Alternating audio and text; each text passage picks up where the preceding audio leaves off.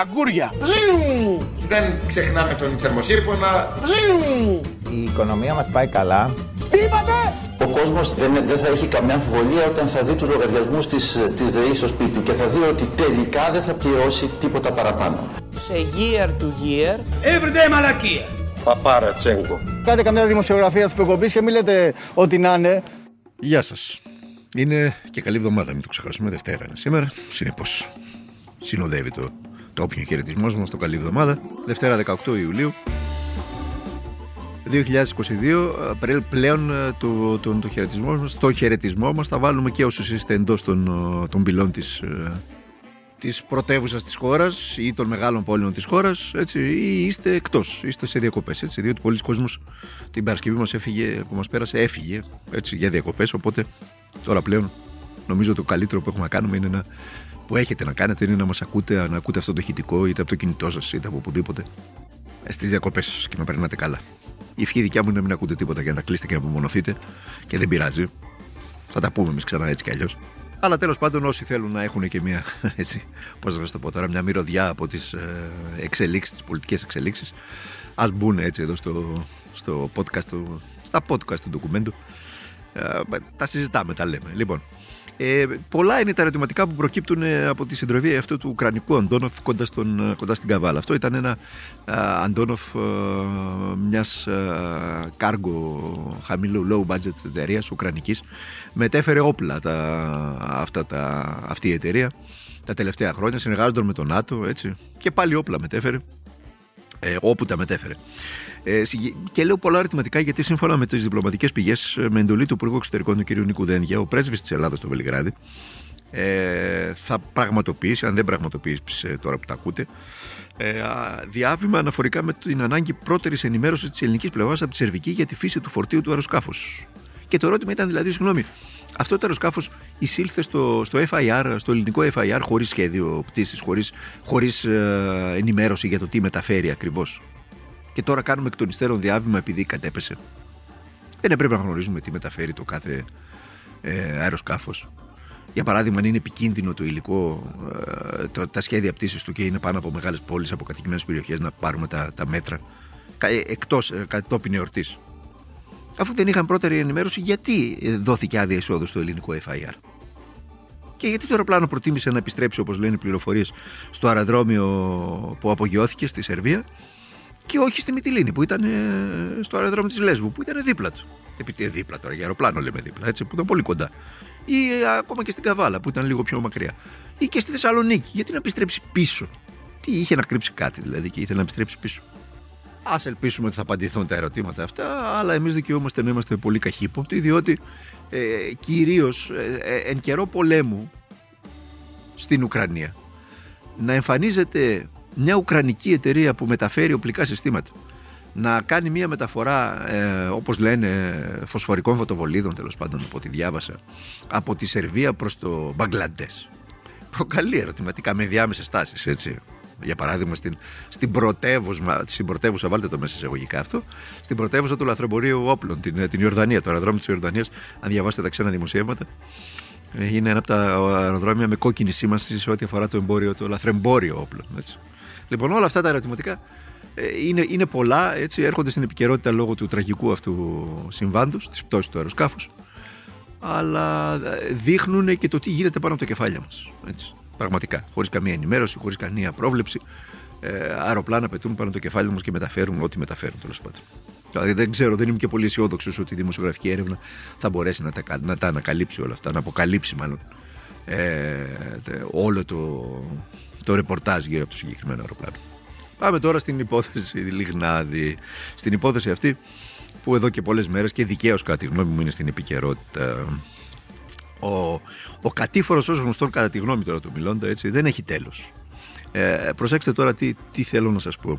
Με έναρξη τη στοχοποίηση του κινήματος της πλατείας στα πρώτα χρόνια της χρεοκοπίας της χώρας και ενδιάμεσο σταθμό την ερευνητική δημοσιογραφία με την επίφημη, περίφημη σκευωρία με εισαγωγικά νοβάρτης οι συστημικοί κακοποιητές της χώρας και, οι τηλεοπτικοί, και τα τηλεοπτικά πορτο, και πορτ ε, θα το πήγαιναν μέχρι τέλου. Αυτό είναι βέβαιο. Ακόμη και υποστηρίζοντας έναν βιαστή ανηλίκο. Ακόμη και απέναντι στον πνευματικό κόσμο της χώρας. Και φυσικά βάζοντας σε πρώτο πλάνο τη στοχοποίηση του πολιτικού τους αντιπάλου. Έτσι. Διότι ο στόχος είναι το παντεσπάνι. Από εκεί κινδυνεύουν. Από τον πολιτικό τους αντίπαλο. Μόνο που η έξοδος, λέω εγώ τώρα, η έξοδος ενός παιδοβιαστή από τις φυλακές είναι υπόθεση της κοινωνίας των πολιτών, δεν είναι υπόθεση των κομμάτων. Όχι κάποιου κόμματος. Αν είναι υπόθεση κάποιου κόμματος, είναι θέμα δεύτερης ανάγνωσης. Για παράδειγμα, η, πολί, η κοινωνία των πολιτών, η οποία λέει ότι ο βιαστή, η θέση του ενό βιαστή ανηλίκων είναι στη φυλακή, θα αναλύσει σε δεύτερο βαθμό και μετά τα όσα συμβούν για το συγκεκριμένο ζήτημα, ε, τις τάσεις των κομμάτων και αν κάποιο κόμμα συμφωνεί με, τη δική, με την άποψη της κοινωνίας των πολιτών, τότε αυτό μπορεί, λέω, ενδεχομένως να το εισπράξει δευτερευόντως στις στις ε, κάλπες. Αλλά επί του παρόντος δεν έχει καμία δουλειά τα κόμματα σε αυτή την ιστορία. Ακούστε κύριε της Νέας Δημοκρατίας ή όποιοι τέλος πάντων ε, υποστηρίζετε ό,τι υποστηρίζετε. Απέναντί σας βρίσκεται η κοινωνία των πολιτών. Δεν βρίσκεται ούτε ο ΣΥΡΙΖΑ, ούτε κανένα κόμμα. Απολύτως κανένα. Αυτή, ξαναλέω, είναι άλλη υπόθεση. Η κοινωνία των πολιτών βρίσκεται απέναντί σας. Για λόγους αυτονόητους. Για βιαστή ανηλίκων μιλάμε. Καταδικασμένο με 12 χρόνια, με τη βούλα της δικαιοσύνης. Και με το τρομερά οξύμορο ο καταδικαστής, και μάλιστα χωρίς κανένα ελαφρυτικό, να απελευθερώνεται. Λόγω της έφεση που άσκησε στην απόφαση. Το δέχομαι. Αυτό το περίφημο άρθρο το 749, δεν κάνω λάθος, και η 8η παράγραφό του. Βεβαίως, βεβαίως και έχουν, όχι μόνο τώρα, ε, εδώ και δεκαετίες από συστάσεω, αν θέλετε, του ποινικού κώδικα. Δεν είμαι νομικός, αλλά σαν δημοσιογράφος μαθαίνουμε κάποια πράγματα. Έχουν την, την, την, την essence αυτή, να το χρησιμοποιήσω αυτή τη λέξη, είναι και αδόκιμη, ε, του, του, του, της, της αναστολής της ποινής. Έτσι. Αυτή, αυτή είναι η λογική της έφεσης, αν θέλετε. Και η λογική και του ποινικού κώδικα. Το, ε, το, το, το, το, παράγραφος περίφημη 8 υπήρχε στον ποινικό κώδικα του 2010, υπάρχει και στον ποινικό κώδικα του 2019 όπως αναθεωρήθηκε από την προηγούμενη κυβέρνηση η κυβέρνηση τη Νέας Δημοκρατίας δεν αναθεώρησε το συγκεκριμένο παράγραφο, ίδια την άφησε. Απλά αύξησε τις ποινές για το βιασμό. Αλλά αυτό δεν αφορά τη συγκεκριμένη απόφαση. Θέλω να πω σε ό,τι αφορά την αποφυλάκηση.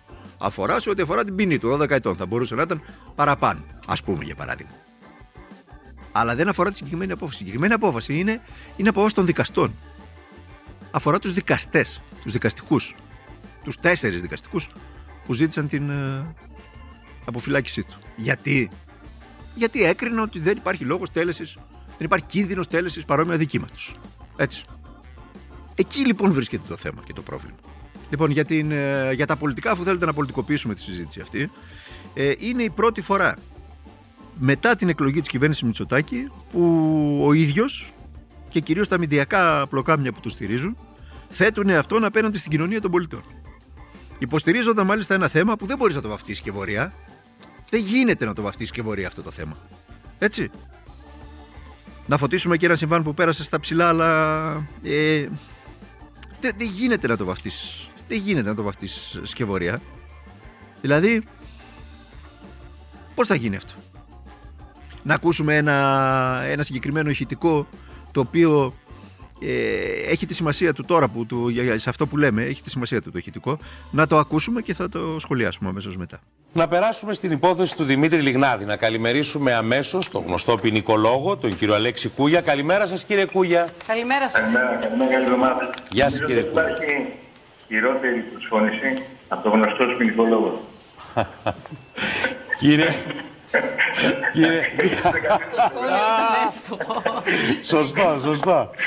Κύριε ε, Κουγιά, για πάμε λίγο στο θέμα μας, διότι εδώ υπάρχει μια σωρία αντιδράσεων και διαμαρτυριών για την αποφυλάκηση του πελάτη σας, του κυρίου Λιγνάδη.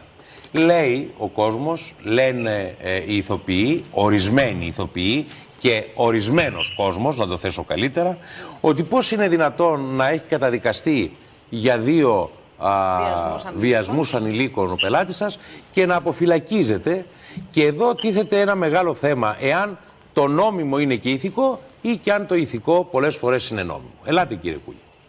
Λοιπόν, αντί να διαμαρτύρεται ο κ. Λινάδης και να εκφράζει την πικρία του, γιατί καταδικάστηκε, ενώ θα πρέπει να αυτοθεί ολοσχερός, αυτό το κύκλωμα, το οποίο εγώ το ονόμασα χάρη στη συντομία στο δικαστήριο αυτό το πεντάμινο συνεργείο, ε, το οποίο από την αρχή κατασκεύασε όλη αυτή την ιστορία εις βάρος του κ. Λιγνάδη, ε, αποδεικνύει ότι αυτή η ιστορία δεν ήταν μια απλή πυρική υπόθεση. Ήταν μια οργανωμένη ε, σκευωρία η οποία είχε έντονο πολιτικό υποβάθρο. Αυτός ήταν. ε, Είδατε τι σας είπα. Ότι δεν γίνεται να το βαφτίσει σκευωρία το συγκεκριμένο συμβάν των βιασμών υλικών, αλλά, αλλά ο κύριος Κούγιας, ο κύριος Κούγιας, ο δικηγόρος του κύριου Λιγνάδη, μια χαρά το βαφτίζει σκευωρία. Τον ακούσατε; Να τι πάλι σκευωρία, όπως λέει ο κύριος Κούγιας, με έντονο πολιτικό υπόβαθρο. Από το στόμα του γνωστού ποινικολόγου. Να σας το πω απλά για να το καταλάβουμε όλοι μας. Από το Λουσέντης της Νοβάρτης στους βιασμούς παιδιών, μια διαφθορά δρόμους μια διαφθορά δρόμους. Εν αγνία του δεν το καταλαβαίνει τι κάνει ο κύριος Κούγιας εδώ. Έτσι. Γιατί δεν συμμαζεύεται και ο στόμας του. Αλλά δεν καταλαβαίνει τι ακριβώς κάνει. Δεν καταλαβαίνει την ταύτιση της, νο, τη- τη- της, της λογικής πίσω από τη σκευωρία Νοβάρτης με την αποφυλάκηση του Λιγνάδη. Ακριβώς το ίδιο επιχείρημα. Με τον τρόπο αυτό ο κύριος Κούγιας άθελά του τσουβαλιάζει όλους τους υποστηρικτές της σκευωρίας στην Νοβάρτης με τους υποστηρικτές του παιδόφιλου και παιδοβιαστή. Δείχνοντας ότι το κέντρο και των δύο υποθέσεων είναι ίδιο. Αυτό κάνει ο κύριος Κούγιας και δεν το καταλαβαίνει εν αγνία του σας είπα. Δείχνει, φωτογραφίζει ότι πίσω από την αντιμετώπιση του συγκεκριμένης υπόθεσης και πίσω από την αντιμετώπιση όπως αντιμετωπίστηκε της σκευωρίας Νοβάρτης είναι το ίδιο ακριβώς κέντρο. Το ίδιο ακριβώς. Λοιπόν, πάμε τώρα και να κλείσουμε σε ένα συμβάν το οποίο πέρασε στα ψηλά, αλλά είναι ενδεικτικό του τι συμβαίνει στη χώρα της ανέξοδης περικεφαλαίας. Μία ασθένεια, η είδηση είναι ότι μία ασθένεια του ενός, κρατήστε το, του ενός και μοναδικού υπαλλήλου στον πύργο ελέγχου στο Καστελόριζο, έναν μοναδικό υπάλληλο είχε ο πύργος ελέγχου στο Καστελόριζο, οδήγησε στο να μπει λουκέτο στο αεροδρόμιο. Και μάλιστα ευαίσθητης περίοδου για τα εθνικά θέματα, έτσι, μιλάμε για το Καστελόριζο τώρα, και κορύφωσης της τουριστικής περίοδου. Όπως επισημαίνει στη δήλωσή του ο τομεάρχης υποδομών και μεταφορών του ΣΥΡΙΖΑ, ο κ. Νίκος Παπάς, το αεροδρόμιο έκλεισε ε, η ανεπάρκεια του κ. Μητσοτάκη. Αλλά πραγματικά πείτε μου τώρα εσείς, πείτε μου, εξηγήστε μου, οι άνθρωποι οι οποίοι βγήκαν στους δρόμους με τις περικεφαλαίες για το μ, λεγόμενο Μακεδονικό, οι άνθρωποι οι οποίοι ο πυρήνας της ιδεολογίας τους είναι ε, τα εθνικά, οι οποίοι ε, συνεχώς μας λένε ότι αντιμετωπίζουμε μια σύμμετρη απειλή στα, στα, στα σύνορά μας και που φέρνουν συνεχώς με κάθε ευκαιρία το εθνικό μπροστά, ακόμα μη, διστά, μη, διστα, μη διστάζοντας να βάλουν απέναντί τους, απέναντι στις απειλές και τους ε, φτωχοδιάβολους του πλανήτη οι οποίοι φεύγουν για να σωθούν και τους κυλοπνίγουν στο Αιγαίο, οι άνθρωποι αυτοί αφήνουν με έναν υπάλληλο το αεροδρόμιο του πιο ευαίσθητου νησιού αυτή τη στιγμή στην ελληνική επικράτεια, του Καστελόριζου. Με έναν υπάλληλο. Και όταν αυτός αρρωστήσει, θα, μείνει, θα κλείσει το αεροδρόμιο. Καταλαβαίνετε γιατί υποκρισία μιλάμε. Το αντιλαμβάνεστε; Πώς εργαλειοποιούν τα εθνικά ενώ επί της ουσίας δεν τους καίγεται καρφάκι για τον εθνικό και το δημόσιο χώρο. Καρφάκι δεν τους καίγεται. Το μόνο που τους καίγονται και που τους καίγεται και νοιάζονται είναι το μέγεθος του πορτοφολιού τους. Το έχουμε πει εκατομμύρια φορές και θα το λέμε συνεχώς. Όπου ακούτε εθνικοκαλπάζοντες, να ξέρετε ότι το μέγεθος του πορτοφολιού τους είναι δεκαπλάσιο από το μέγεθος των απλών ανθρώπων. Λοιπόν, τελειώσαμε. Είναι Δευτέρα, έχουμε να πούμε πολλά και τις επόμενες ημέρες. Συνεπώς, ανανεώνουμε αύριο Τρίτη με το καθημερινό podcast του Μέτρου Πολιτικών Ειδήσεων του Document. Μέχρι τότε να περνάτε, να είστε καλά, να προσέχετε τον εαυτό σας, να μιλάτε για τα πάντα και να αγωνίζεστε για τα πάντα.